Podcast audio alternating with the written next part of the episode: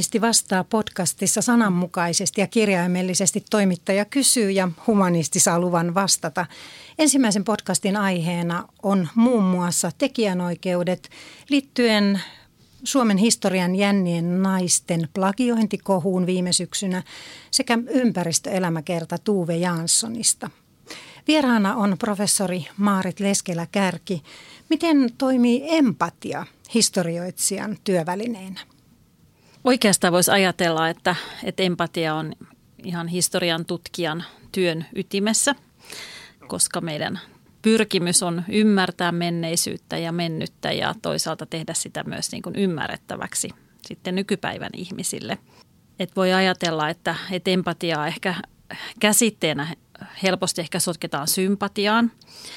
Ja itse on ajatellut, että empatia nimenomaan on sitä pyrkimystä ymmärtää menneisyyden erilaisia ilmiöitä, erilaisia ihmisiä, erilaisia tunteita ja käsityksiä, joita me kohdataan siellä menneisyydessä. Ei niin, että meidän tarvitsisi välttämättä hyväksyä niitä sellaisenaan tai, tai ajatella, että meidän tulisi ajatella samoin, kun ehkä niin kuin sympatiassa ajatellaan, että pyritään niin kuin kokemaan toisen, toisen kanssa tai kokemaan samalla tavalla kuin se toinen ihminen.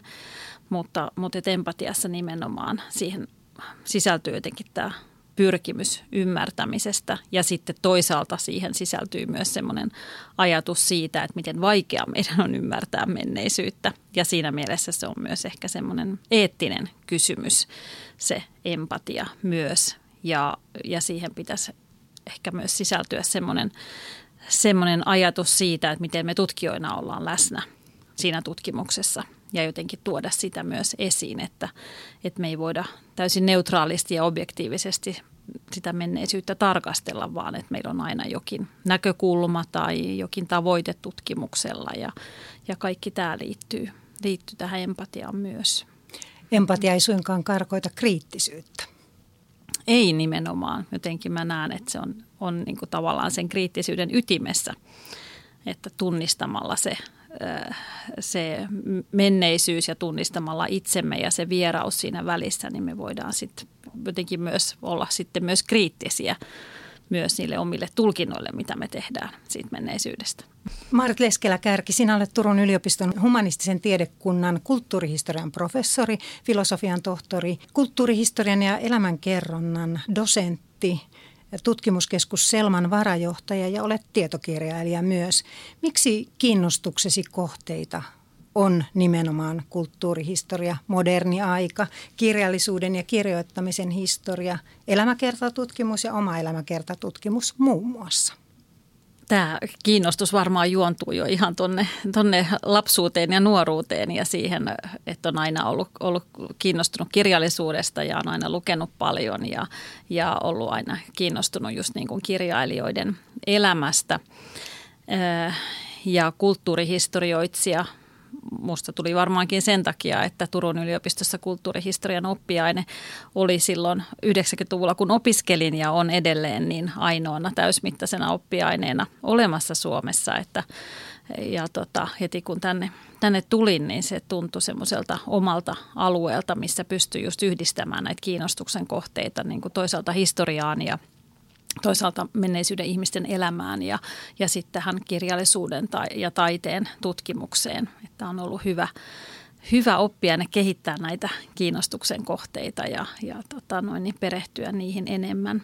Ja ehkä, ehkä kirjailijat ja kirjoittaminen, niin varmaan osittain johtuen myös siitä, että itse niin kuin pitää kirjoittamisesta paljon ja on tavallaan semmoinen niin kuin tavoitteellinen sen kirjoittamisen kanssa – niin sitten on myös niin kuin kiinnostunut siitä, että, että miten, miten ihmiset on kirjoittamalla eläneet ja miten, mitä kaikkea kirjoittamalla voi tehdä tai miten se voi vaikka auttaa elämässä ja se on sitten johdattanut ehkä tähän kirjailijoiden maailmaan. Ja toisaalta sitten täytyy historioitsijana sanoa, että, että monesti nimenomaan kirjailijoilla on laajat arkistot – ja laajat henkilöarkistot, mikä sitten mahdollistaa hyvin monipuolisen tutkimuksen. Et historioitsija joutuu aina työskentelemään niiden aineistojen parissa, joita meillä on menneisyydestä jäänyt ja kirjailijat on usein semmoinen aika rikas tutkimuskohde siinä mielessä. Tämä on Humanisti vastaa podcast. Minä olen humanistisen tiedekunnan työelämäprofessori Riitta Monto ja toimittaja. Ja nyt tartutaan tähän isoon teemaan tekijänoikeudet. Tekijänoikeus- ja blagiointikohu syntyi syyskuussa Maria Petterssonin Suomen historian jännät naiset teokseen liittyen. Sinä yhdessä Susanna Välimäen, Juha Torvisen ja Nuppu Koivisto Kaasikin kanssa kirjoititte, että Pettersson syyllistyi plagiointiin. Otitte tarkasteluun Iida Muuberista ja Selma Kajanuksesta kertovan luvun ja pelkästään tästä osuudesta te löysitte 37 esimerkkiä, joissa pystytte viittaamaan plagiointiin. Millainen prosessi ja projekti tämä oli, kun te aloitte tunnistaa tuttuja tekstejä suoraan julkaistusta teoksesta? Oikeastaan tämä liittyy hyvin kiinteästi äh, silloin tai oikeastaan edelleen käynnissä olevaan uuden etsijät tutkimushankkeeseen tai tutkimusverkostoon ja siihen tutkimustyöhön, mitä me oltiin tässä tehty niin kuin monen vuoden ajan. Eli tämä uuden etsijät käsitteli suomalaisen esoteerisuuden kulttuurihistoriaa ja, ja siinä niin kuin tutkimustyön puitteissa kaivettiin esiin monenlaisia jo unohtuneita, tuntemattomia ihmisiä ja heidän arkistojaan ja, ja tehtiin aika mittavaa arkistotyötä tämmöisen monitieteisen tutkijajoukon parissa. Ja, ja silloin kun tämä Petterssonin kirja ilmestyi syyskuussa ja siitä tietysti sitten uutisoitiin hyvin näyttävästi ja, ja siitä oli paljon lehtijuttuja ja haastatteluja hänestä. Niin toki niin kuin aikaisemminkin tämän hänen edellisenkin kirjan kohdalla olimme historioitsijana kollegoideni kanssa kysyneet, että millä tavalla tämä nyt on tämmöistä niin tuntematonta ja uutta historiaa, mitä Pettersson kirjoittaa, koska naishistoriaa nyt on kirjoitettu pitkään. Mutta sitten kun tämä, tämä suomalaisia naisia käsittelevä teos ilmestyi, niin – niin huomasin yhdessä haastattelussa, että kaikki esimerkit, joita siinä nostettiin esiin, niin oli nimenomaan semmoisia naisia, joita oli tutkittu tässä meidän uuden etsijät-hankkeessa. Et siinä mainittiin Ida Muuber ja Selma Kajanus ja, ja Vera Jelt ja, ja vielä muutamia muita. Ja se tietenkin niin kuin kiinnitti huomion ja, ja herätti kysymään, että, että viitataanko tässä sitten tavallaan asianmukaisesti tähän tehtyyn mittavaan tutkimustyöhön, kun monia näitä naisista ei oltu aikaisemmin tutkittu. Ja, ja taustalla on silloin tietenkin tutkijoiden tekemä laaja arkistotyö ja että ikään kuin se mennyt elämä ei ole itsessään siellä jossain, vaan tutkija on joutunut tekemään pitkään työtä ja tulkintoja myös siitä niistä elämistä. Ja sitten kun tähän kirjaan perehdyttiin, niin, niin kävi tietenkin ilmi, että siellä on ihan hyvät lähdeluettelot, mistä käy kyllä ilmi, että, että mitä kaikkea aineistoja Pettersson on käyttänyt, mutta ikään kuin se kirja on kirjoitettu sillä tavalla, että, että lukija ei voi mitenkään hahmottaa, että onko tämä Petterssonin omiin arkistotöihin pohjautuvaa tulkintaa vai onko se jonkun tutkijan tekemään tulkintaan pohjaavaa. Ja – ylipäätään sitä niin kuin tehtyä työtä ei niin kuin nostettu esiin, että, että tutkijat ikään kuin esiintyi hyvin, hyvinkin niin kuin anonyyminä sekä siinä kirjassa että sitten monissa näissä niin kuin haastatteluissa ja mediaulostuloissa. Ja tämän jälkeen sitten katsottiin vähän tarkemmin niitä tekstejä ja nämä tutkijat, jotka on näitä henkilöitä tutkineet ja tekstejä heistä kirjoittaneet, niin tietenkin heti sit tunnisti sieltä tämmöset, selkeästi tämmöisiä osuuksia ja pätkiä ja asioita, jotka oli sitten aika suoraankin heidän, heidän julkaisemistaan teksteistä. Ja, ja tästä tämä sitten lähti tavallaan tämä keskustelu ja, ja vähitellen kävi ilmi, että, että monia muitakin, nimenomaan täällä Turun yliopistohistorian oppiaineessa tehtyä tutkimusta oli käytetty muun muassa Kirsi Vainio Korhosen – ja, ja monien, monien muiden, että, että se tavallaan niin kuin lähti siitä sitten vähän niin kuin, niin kuin vyörymään. Niin tehän pystyitte todentamaan myös sen, että esimerkiksi tekstiä oli kopioitu yhdestä tieteellisestä artikkelista, kahdesta kansallisbiografian artikkelista ja yhdestä progradustakin, että löytyi ihan suoraan nämä lähteet, joita oli käytetty. Ja yksi asia, mikä nostettiin esiin, oli yleisemminkin oli se, että Petterssonin kirjasta ei todellakaan näy, että mikä on tutkijan ajatus ja se pohdittu lopputulos ja mikä on tämän kirjoittajan omaa pohdintaa mm. niistä lähdeaineistoista. Joo, tämä oli ehkä se, ehkä se yksi tärkeä kysymys ja toki myös hyvin niin kuin vaativa semmoinen kysymys, että, että miten, miten nämä asiat osoitetaan ja, ja tavallaan myös, että mikä on se tietokirjan lajityyppi jotenkin itsessään, että, että millä tavalla se pohjaa ehkä muiden tekemään tutkimukseen, aiempaan tutkimukseen tai sitten sen tekijän itsensä tekemään. Ja, ja tota, täytyy sanoa, että tästä herännyt keskustelu on ollut mun mielestä niin kuin todella hyvää ja todella tärkeää. Ne monet niin kuin puheenvuorot, joita eri ihmiset toimittajat, tutkijat, kollegat on esittäneet, niin on olleet tosi hyviä ja tärkeitä myös, koska loppujen lopuksi on aika vähän puhuttu tästä niin kuin tieto- ja tiedekirjoittamisen välisistä suhteista ja koko tästä niin kuin kirjoittamisen etiikasta. Että sehän on sitten niin kuin aina tiedemaailman sisällä niin kuin kysymys plagioinnista on aika niin kuin selkeä ja siellä on tietyt prosessit, joilla se pystytään hyvin selkeästi ja aika helpostikin osoittamaan. Mutta sitten kun mennään tämmöiselle vapaamman journalistisen tai tietokirjoittamisen kentälle, niin sitten tavallaan ne samat säännöt ei ihan niin kuin pädekään, vaikka puhutaan niin kuin kirjoittajan etiikasta ja siitä, että tulee viitata asianmukaisesti ja tuoda esiin, niin ne on kuitenkin niin kuin väliä säädöksiä. Ja tota, no niin, että siinä on sitten niin kuin nimenomaan kyse siitä kirjoittamisen etiikasta ja, ja moraalista. Ja myös ehkä sit siitä, että, että tavallaan äh, tässäkään tapauksessa ei ollut kyse siitä, että oltaisiin ikään kuin käytetty ö, vaan niin kuin tutkimustekstiä, vaan että käytettiin tavallaan toista tietokirjaa, että nämä Uuden etsijät-hankkeen tietoihin pohjaavat tekstit oli, on julkaistu noin vuosi sitten ilmestyneessä – yleiskustantamon kustantamassa tietokirjassa. Että tavallaan, niin se niin. peruste, että on se vaikeaselkoinen tutkimus, joka on mm. tässä nyt sitten tuotu populaari populaaris ja ymmärrettävässä muodossa lukijoille, niin se ei oikein tässä päde. Joo, joo se oli yksi, yksi, yksi tärkeä kysymys kyllä myös tässä näin. Ja kiinnostavaa, joskin myös ehkä vähän, vähän turhauttavaa, että jälleen se keskustelu siitä, että tutkijat on jossain kammioissaan tai norsunluutorneissaan, eivätkä kommunikoi yhteiskunnan ja kulttuurin kanssa, niin taas se nousi esiin, mikä tietenkään ei niin kuin pidä yhtään paikkaansa, vaan että että tutkijathan tekee todella paljon nykyään työtä eri tavoin, esitelmöi ja luennoi ja kirjoittaa ja kirjoittaa blogeja ja on aktiivisia sosiaalisessa mediassa tuodakseen sitä tutkittua tietoa esiin. Ja historioitsijat on tässä niin kuin aina olleet hyvin aktiivisia ja kirjoittaneet niin kuin monilla äh, kirjoittamisen kentillä, että – Mm, sinäkin mainitsit Kirsi Vainio mm. Korhosen, joka mm. on kirjoittanut juuri tällaisia arjen ja naisten historiasta hyvin ymmärrettävästi kenen tahansa äh, lukijan äh, silmiin sopivaa tekstiä, plus sitten mm. hän myös kolumneja kirjoittaa ja tuo mm. siinä esiin asioita, jotka pohjaavat tutkimukseen ja myös tosiaan kertoi, että tuttua tekstiä löytyi mm-hmm. tuosta Jännät naiset teoksesta.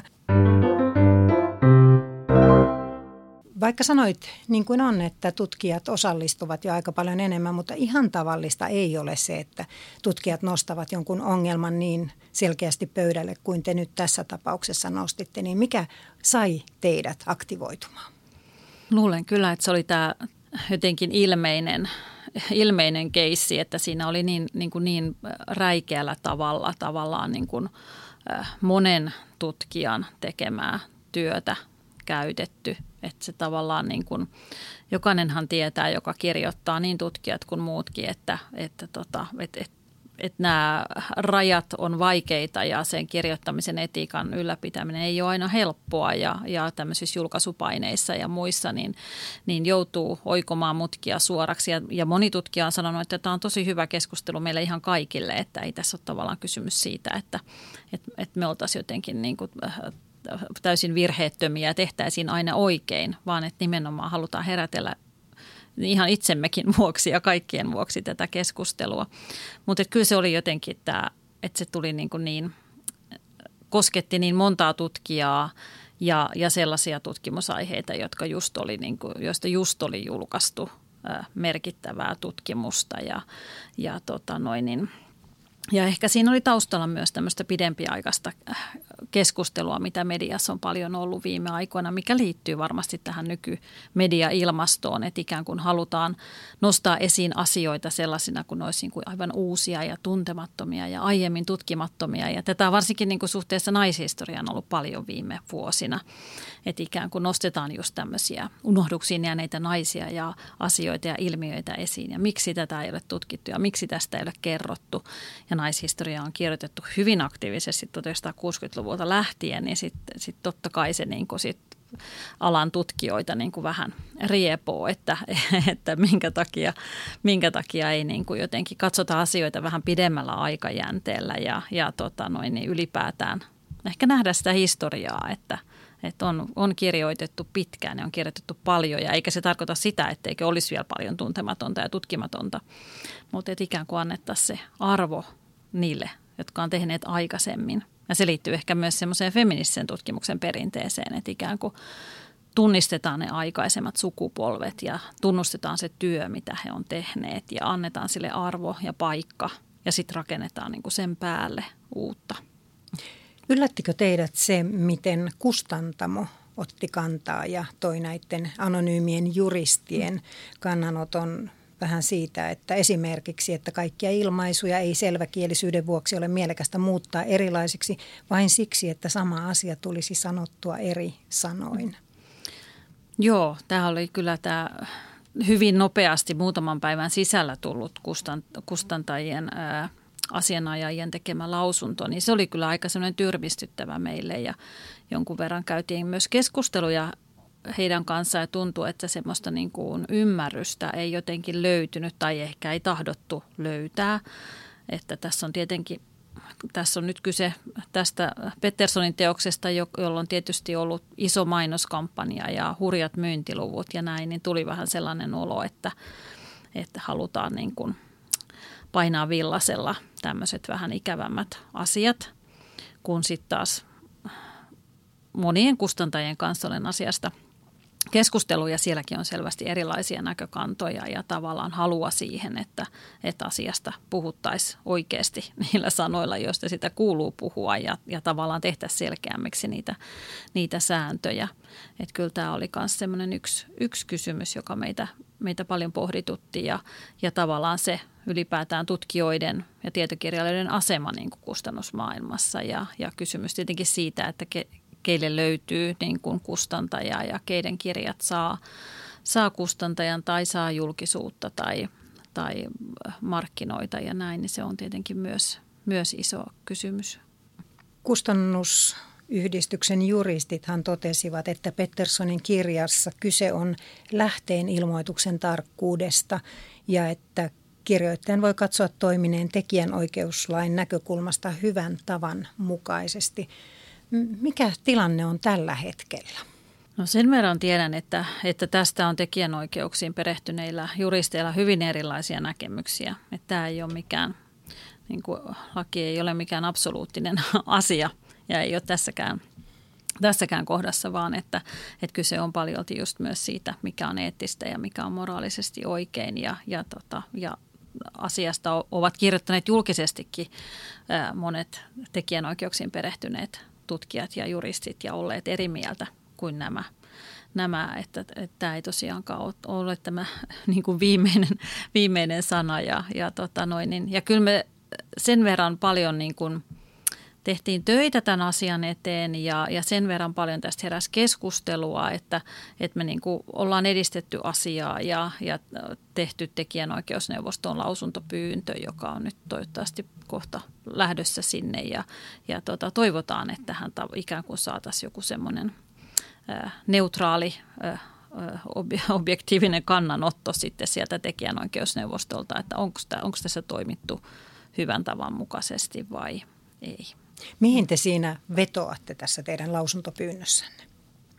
No meillä on siihen niin kuin kirjattuna ö, useampia näitä keissejä ikään kuin siitä kirjasta tavallaan samantapaisesti kuin silloin syksyllä näitä muutamia julkisuuteen tulleita, niin on tavallaan pyritty osoittamaan konkreettisesti niitä, niitä kohtia, mitä on mitä on, on kopioitu tai lainattu tai hiukan, hiukan muokaten lainattu, ja kun niitä on kuitenkin hyvin paljon. Et asiahan olisi vähän toisenlainen, jos, jos niitä olisi vain muutamia, tai, tai asia olisi tietenkin aivan toisenlainen, jos niin kuin kirjassa olisi hyvin ja selkeästi tuotu esiin, että näiden ja näiden tutkijoiden tööhön tämä pohjautuu ja, ja, ja näin, että tavallaan tässä olisi ollut monia, monia keinoja niin kuin tehdä vähän toisin toisella tavalla ilman, että olisi tarvinnut rakentaa mitään raskasta viiteapparaattia siihen kirjaan kuitenkaan.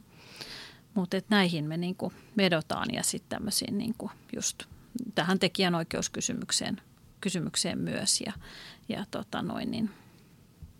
Tässähän kustantaja ilmoitti kyllä, että seuraavaan painokseen täydennetään lähteet artikkelikokoelmien artikkelienkin osalta ja täydennykset tehdään e-kirjaan ja äänikirjan loppuun lisätään mm. tietoa ja sitten lähdeluetteloon lisätään kaksi ensimmäisestä painoksesta virheellisesti pois jäänyttä lähdettä. Ja Maria Petterssonhan on sanonut, että hän on nimenomaan halunnut tuoda tutkijoiden työtä esiin ja että hän ei ole blagioinut, vaan mm. tämä lähdeluettelo siellä jo kertoo, että mm. mihin kaikkeen tämä perustuu. Joo, tässä on varmaan niin kuin osittain ehkä jotenkin erilaisia käsityksiä tai erilaista ymmärrystä, ja, ja tota noin, niin, mutta, et, mutta kyllähän jos niin kuin, varsinkin näitä ehkä näitä mediaulostuloja niin kuin lukee tai kuuntelee, niin kyllähän tavallisen kuulijan lukijan on ehkä aika vaikea niistä hahmottaa, että siellä olisi jonkun muun tekemä työ taustalla, vaan että ne on ikään kuin nämä jännät naiset vähän niin kuin esitelty hänen löytöinään – mikä tietysti ylipäätään historioitsijalle on semmoinen niin kuin vähän absurdi ajatus, että, että ikään kuin omii sen jonkun ne menneisyyden ihmiset tai, tai näin, että et, tota noin, niin, et joo, varmaan on vähän semmoista niin kuin vaikeutta löytää semmoista samanlaista puheyhteyttä tai keskusteluyhteyttä tässä näin, mutta tota, katsotaan nyt, miten, miten asia etenee. Ja toki ihan hyvä, että kustantaja on valmis tekemään muutoksia toisaalta tutkijatietokirjailijana niin, niin se ajatus siitä, että, että kustantajilla on automaattisesti näkemys, että tulee toinen painos, niin sehän on meille monelle niin kuin ihan semmoinen, että eihän harvoin meidän kirjoissa tulee toisia painoksia, mutta, tota noin, niin, mutta heillä on ollut totta kai vakaa luotto siihen, että tulee. Ja, niin ja näitähän niin. sekä nämä historian jännät naiset, että Suomen historian jännät naiset teokset, kyllähän niitä voi todellakin luonnehtia menestysteoksiksi, mm. että niitähän on todella myyty hyvin, jos ajattelee suomalaista kirjamyyntiä. Voi todellakin jo, ja siinä mielessähän se on myös niin kuin ansiokasta niin kuin naishistorian esiin tuomista, ja, ja tota noin, niin tavallaan niin kuin hyvällä asialla ollaan, mutta se mitä on just, on paljon pohdittu, niin just tätä tavallaan naishistorian ja feministisen tutkimuksen perinnettä, että mihin tavallaan just kuuluisi ehkä tämä, että olisi voinut vaikka niitä naistutkijoitakin nostaa sieltä esiin ja, ja Petterssonkin on toimittaja, niin jotenkin voisi kuvitella, että hän, hän voisi myös tehdä sen tyyppistä työtä, että keitä kiinnostavia naistutkijoita on olemassa, jotka ovat näitä menneisyyden kiinnostavia naisia tutkineet, että, että sehän olisi tosi, tosi hienoa myös. Toimittajana minua tässä koko tapauksessa askarrutti myös se, että mediassahan meillä toimittajilla on ihan selkeät siteerauskäytännöt, että jos lainaa sanasta sanaan jonkun tekstiä, niin kyllä se kerrotaan, kenen se mm. on, että sitä ei upoteta siihen uutisjuttuun tai artikkeliin sellaisenaan. Mm. Näinpä, joo. joo. Se, mikä tässä kustantajienkin näissä korjaus, korjauksissa tuli esiin, niin oli tämä kysymys näistä äänikirjoista, mikä oli mun mielestä ylipäätään kiinnostava, että se nousi esiin tässä, että, että kun ihmisethän nykyään tosi paljon kuuntelee tietokirjojakin äänikirjoina, niin eihän niissä tosiaan niitä viitteitä lueta eikä lähdeluetteloita. Niin tästäkin on käyty nyt mun mielestä hyvää keskustelua, että millä keinoin äänikirjoissakin voisi tuoda esiin tavallaan sitä lähdepohjaa, mikä siellä on. Et paljon hyvää tästä voi koitua myös siinä mielessä, että asiat nousee esiin. Seurataan, mitä asiassa tapahtuu. Mm. Mm. Humanisti vastaa podcastissa. Pikavalinnassa on kymmenen vaihtoehtoparia, josta sinun pitää saman tien valita jompi kumpi ja, ja sen suuremmin perustelematta katsotaan sitten, syntyykö jostain niin, että sitä on pakko saada perustella. Mutta ensimmäinen valinta, opetus vai tutkimus? Tutkimus. Yleinen vai yksityinen? Yksityinen. Fiktiivinen vai tietoteos? Fiktiivinen tekstilainaus samoin vai eri sanoin? Eri sanoin. Osallistua vai tarkkailla? Osallistua. 1800 vai 1900-luku? 1900-luku. Polttaa vai säilyttää kirjeet? Säilyttää. Instagram vai Twitter? Instagram. Tuve Janssonin kesäkirja vai Muumilaakson marraskuu? Kesäkirja. Porvoon vai Turun saaristo? Turun. Tästä siirrytään sitten Porvoon ja Turun saariston kautta ja Tuve Janssonista seuraavaan isoon teemaan, joka on ympäristöelämäkerta. Meri ja Tuuve elämää saaristossa. Kirjoititte Otto Latvan kanssa ympäristöelämäkerran Tuve Janssonista. Kirjallisuuden tutkijathan ovat erittäin paljon meille kirjoittaneet ja tutkineet Tuve Janssonia, mutta miten historioitsijat tarttuivat Tuve Janssoniin? No ehkä just siitä syystä, että historioitsijat eivät juuri ole, ole kirjoittaneet Tuve Janssonista, että, että taidehistorioitsijat tosiaan ja kirjallisuuden tutkijat ja, ja ehkä visuaalisen kulttuurin tutkijat.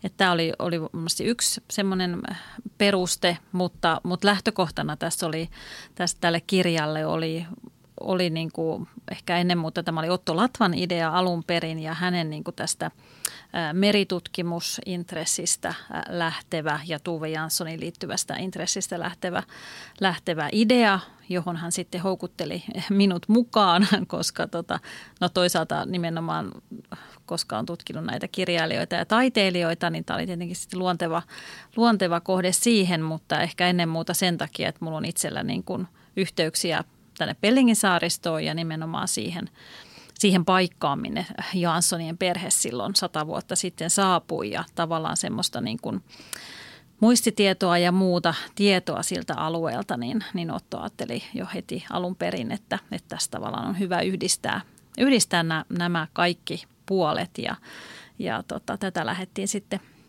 useamman vuoden ajan pohdittiin tätä ideaa ja lähtökohtaa tälle kirjalle ja sitä, että miten se alun perin oli jo tämä idea tuuvesta ja merestä, mutta että se sitten muotoutui enemmän tämmöiseen niin kuin ympäristöelämäkerran suuntaan sen kirjoitusprosessin aikana.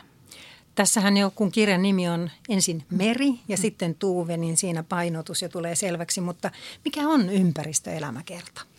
No sitäpä me tässä nyt vähän kokeillaan tässä kirjassa, että, että se tosiaan ajatus tästä ympäristöelämäkerrasta syntyi vähän tässä kirjoittamisen myötä. Meillä oli ajatuksena niin kuin nimenomaan pohtia sitä, että miten, miten toisaalta Tuve Jansson on kirjoittanut ja kuvitellut merta ja luontoa ja saaristoluontoa ja, ja miten hän on elänyt siellä, miten hän on kokenut sen ja, ja tavallaan, että hän on semmoinen ikään kuin vähän niin kuin mikrokosmos, mistä sitten katsotaan laajemmin sitä, että miten se elämä siellä saaristossa on niin kuin 1900-luvun kuluessa muotoutunut ja muuttunut ja miten meidän käsitykset niin kuin merestä on, on, on ehkä muuttunut.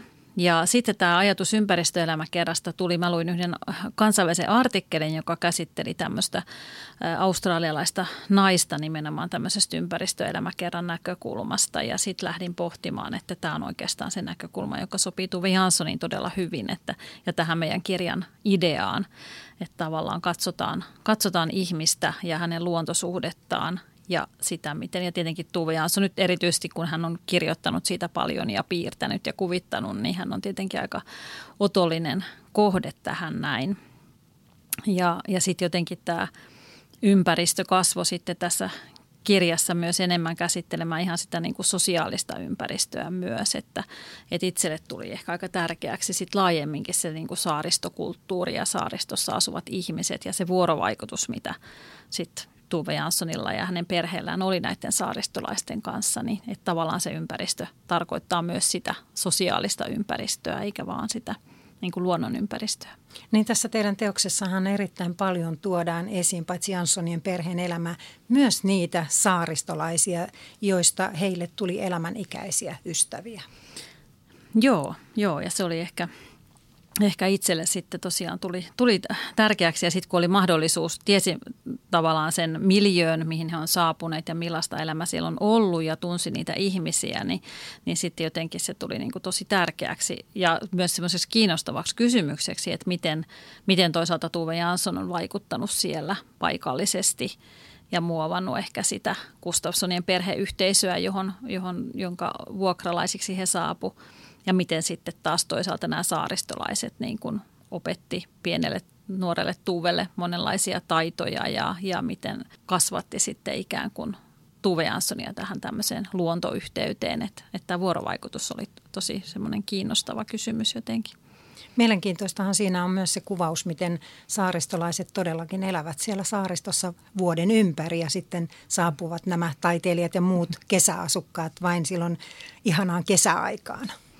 Joo, sitä tuli kyllä paljon, paljon pohtineeksi siinä, että kun on kuullut näitä tarinoita lapsuudesta Pellingissä 40-50-luvulla, että millaista se on oikeasti ollut se elämä, kun on pitänyt käydä koulua viereisellä saarella ja on päässyt kotiin vaan sunnuntaisin ja, ja ei ole välttämättä päässyt, jos jäätilanne on vaikka talvella ollut heikko, niin sitten ei ole voinut lähteä ja ei ole ollut mitään puhelimia ja ei ole ollut kunnon teitä ja ei ole ollut valaistusta ja että siellä on oikeasti kävelty, kävelty metsäteillä tuurilla Kuutamon valossa, niin jotenkin se konkretisoituu itselle se, kun on kuullut näitä tarinoita ja sitten pohti sit sitä saaristolaisten arkea ja elämää sit suhteessa tähän Janssonin taiteilijaelämään ja siihen, että hekin varmasti halusi olla tämmöisiä niin kuin aitoja saaristolaisia ja elää kuin saaristolaiset, mutta että toki ne heidän elämän puitteensa oli kuitenkin kovin erilaiset kuin nämä, jotka siellä asu pysyvästi.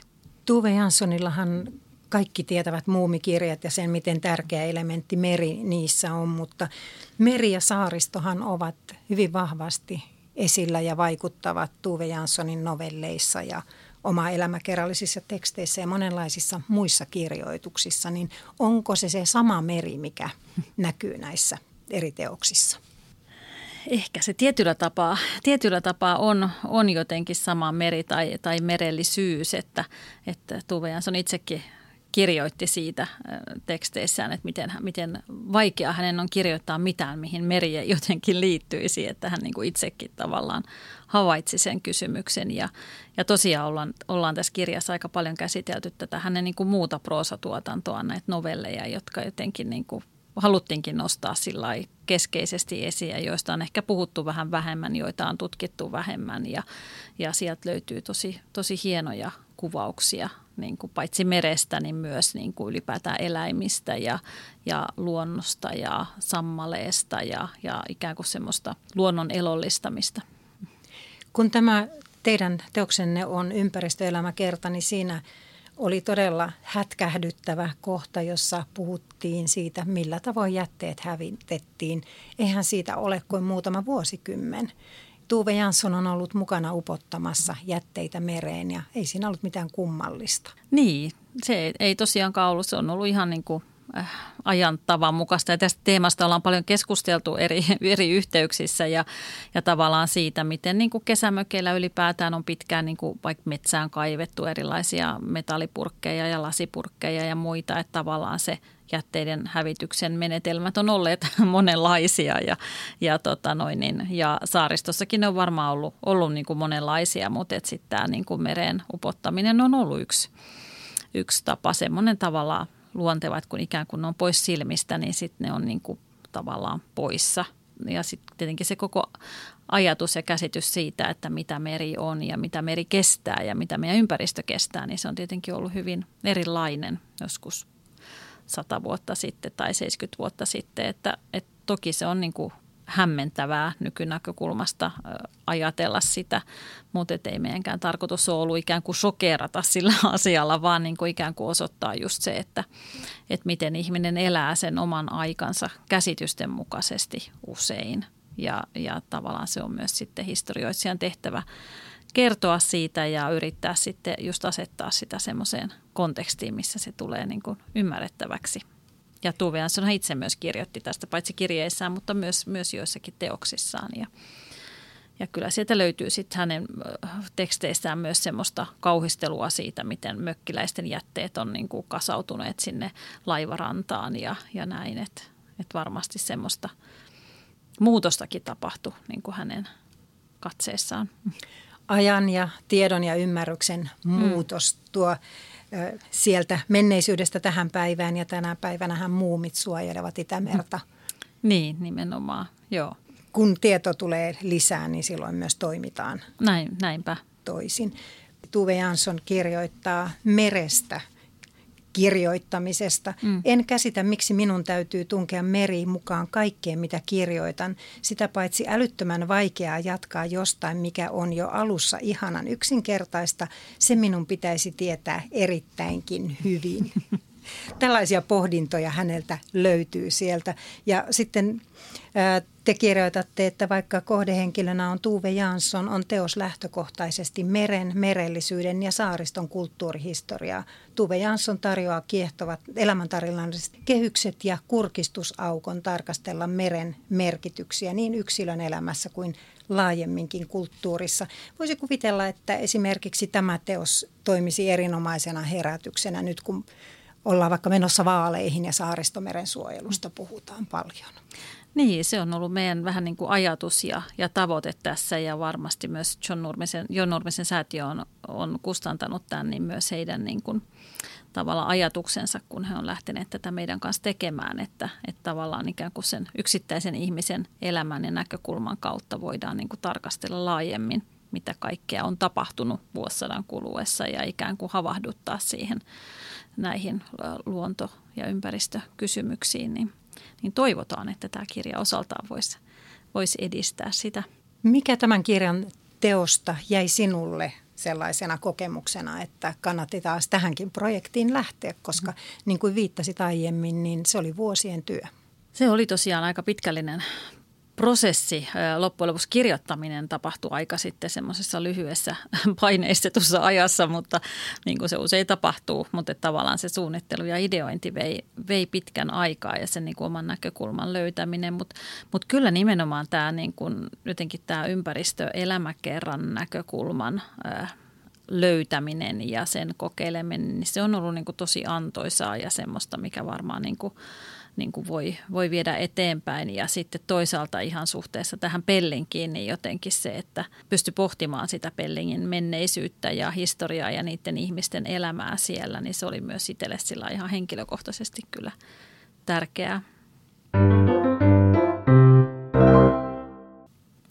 Tästä oikeastaan on sujuva siirtyä siihen, että olet mukana myös tutkimushankkeessa Kadonneet uhanalaiset ja saapuneet lajit, ihmisten suhde Itämeren muuttuvaan biodiversiteettiin, niin minkälaisesta tutkimuksesta tässä on sinun kannaltasi kyse? Tämä on tosiaan Otto Latvan johtama hanke, missä on mukana aika monitieteinen joukko historioitsijoita ja kielitieteilijöitä ja kansatieteilijöitä. Ja oikeastaan tämä mun tulo tähän hankkeeseen mukaan niin juontaa juurensa just tähän kirjaprojektiin ja tähän ympäristöelämäkerran ajatukseen. Että ideana on, niin kuin, vaikka tässä käsitellään tätä niin kuin lajikatoa periaatteessa ja kysymyksiä siitä, miten eri tavoin on suhtauduttu eri eläinlajeihin – ja ajatuksena on nyt myös, että voisi niin kuin kehittää tätä ympäristöelämäkerran tematiikkaa ja tätä jotenkin metodologiaa tämän hankkeen puitteissa myös. Mihin haluat itse vaikuttaa yhteiskunnallisessa keskustelussa? No varmaan sillä laajasti sanottuna niin siihen ajatukseen niin kuin historian läsnäolosta tässä meidän ajassa ja kaikissa ajoissa, että ylipäätään siihen ymmärrykseen, että, että historia vaikuttaa ja on läsnä kaikessa, mitä me tehdään ja, että, ja jotenkin, että pitäisi, sitä, pitäisi nimenomaan sitä semmoista historiallista äh, ajattelua parantaa ja, ja kehittää kaikessa keskustelussa, mitä me käydään. Mutta kyllä mun sitten niin näihin omiin tutkimuskohteisiin liittyen, ei ehkä niinkään Tuve Janssonin, vaan moniin mun aikaisempiin tutkimuskohteisiin liittyen, niin tämmöinen niin unohdetun ja syrjään jääneen ja marginaalisen esiin tuominen. Että et ennen Tuve Janssonia on tutkinut enemmän tämmöisiä vähän osittain unohtuneempia naistoimijoita tai, tai sellaisia toiminnan aloja, missä naiset on toimineet ja näin, niin se on myös semmoinen yksi yksi asia, mikä varmastikin koko ajan motivoi jotenkin tätä omaa tutkimustyötä.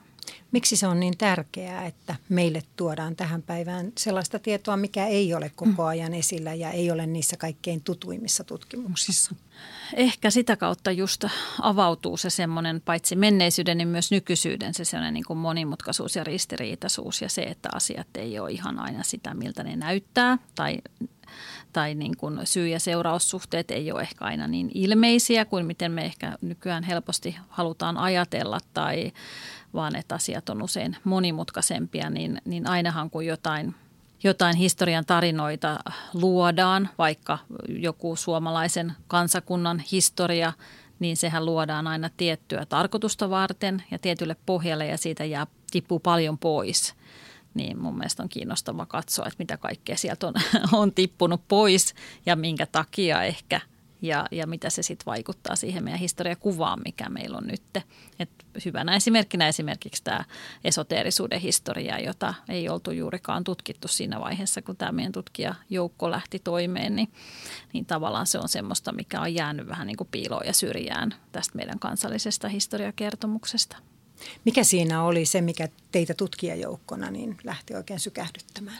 just tämä niin kuin piiloon ja unohduksiin jääminen ja sitten toisaalta se, että kun se on ollut, ollut kuitenkin aika merkittävä ja näkyvä ilmiö 1800-luvun lopulla, 1900-luvun alussa, että monet ihmiset eri aloilla, eri yhteiskunnan aloilla, taiteilijat ja poliitikot ja muut on olleet kiinnostuneita siitä ja, ja joillakin se on ollut hyvin niin kuin semmoinen merkittäväkin asia elämässä, niin oli tosi niin kuin tärkeää jotenkin nostaa sitä esiin ja, ja ja sitten se myös ehkä liittyy semmoiseen niin kuin kansainvälisyyden historiaan ja siihen, että nimenomaan siinä on semmoisia semmoisia äh, ulottuvuuksia, jotka ei just istu siihen semmoiseen niin kuin kansalliseen kuvaan. Että Suomi on oikeasti ollut kumminkin paljon kansainvälisempi ja moninaisempi kuin mitä me ehkä ajatellaankaan. Humanisti vastaa podcastin vieraana on Turun yliopiston kulttuurihistorian professori Maarit Leskelä-Kärki ja minä olen työelämäprofessori Riitta Monto. Loppuu vielä vähän näiden podcastin kahden ison teeman osalta, niin 23. huhtikuuta vietetään kansainvälistä kirjan ja tekijänoikeuksien päivää ja 9. elokuuta liputetaan Tuve Janssonin kunniaksi. Miten näitä päiviä mielestäsi kannattaa viettää? Ainakin lukemalla, lukemalla hyvää kirjallisuutta ja, ja hyvää tietokirjallisuutta ja, ja ehkä pohtimalla sitten sitä, sitä historian merkitystä tässä meidän nykypäivässä. Seuraavan Humanisti vastaa podcastin vieras on sattumoisin Otto Latva. Minkälaisen kysymyksen haluaisit esittää Otto Latvalle tai heittää tässä Humanisti vastaa podcastissa? Nyt tuli haastava kysymys, koska olemme Oton kanssa keskustelleet niin monista asioista, mutta – mutta otetaan sellainen helppo kysymys, että miten, miten Otto vastaisi tähän ää, nykyiseen jossain määrin humanistisen tutkimuksen tietynlaiseen ahdinkotilaan, että millä keinoin me voidaan siitä niin kuin päästä eteenpäin ja mitä kannattaa, mihin kannattaa panostaa.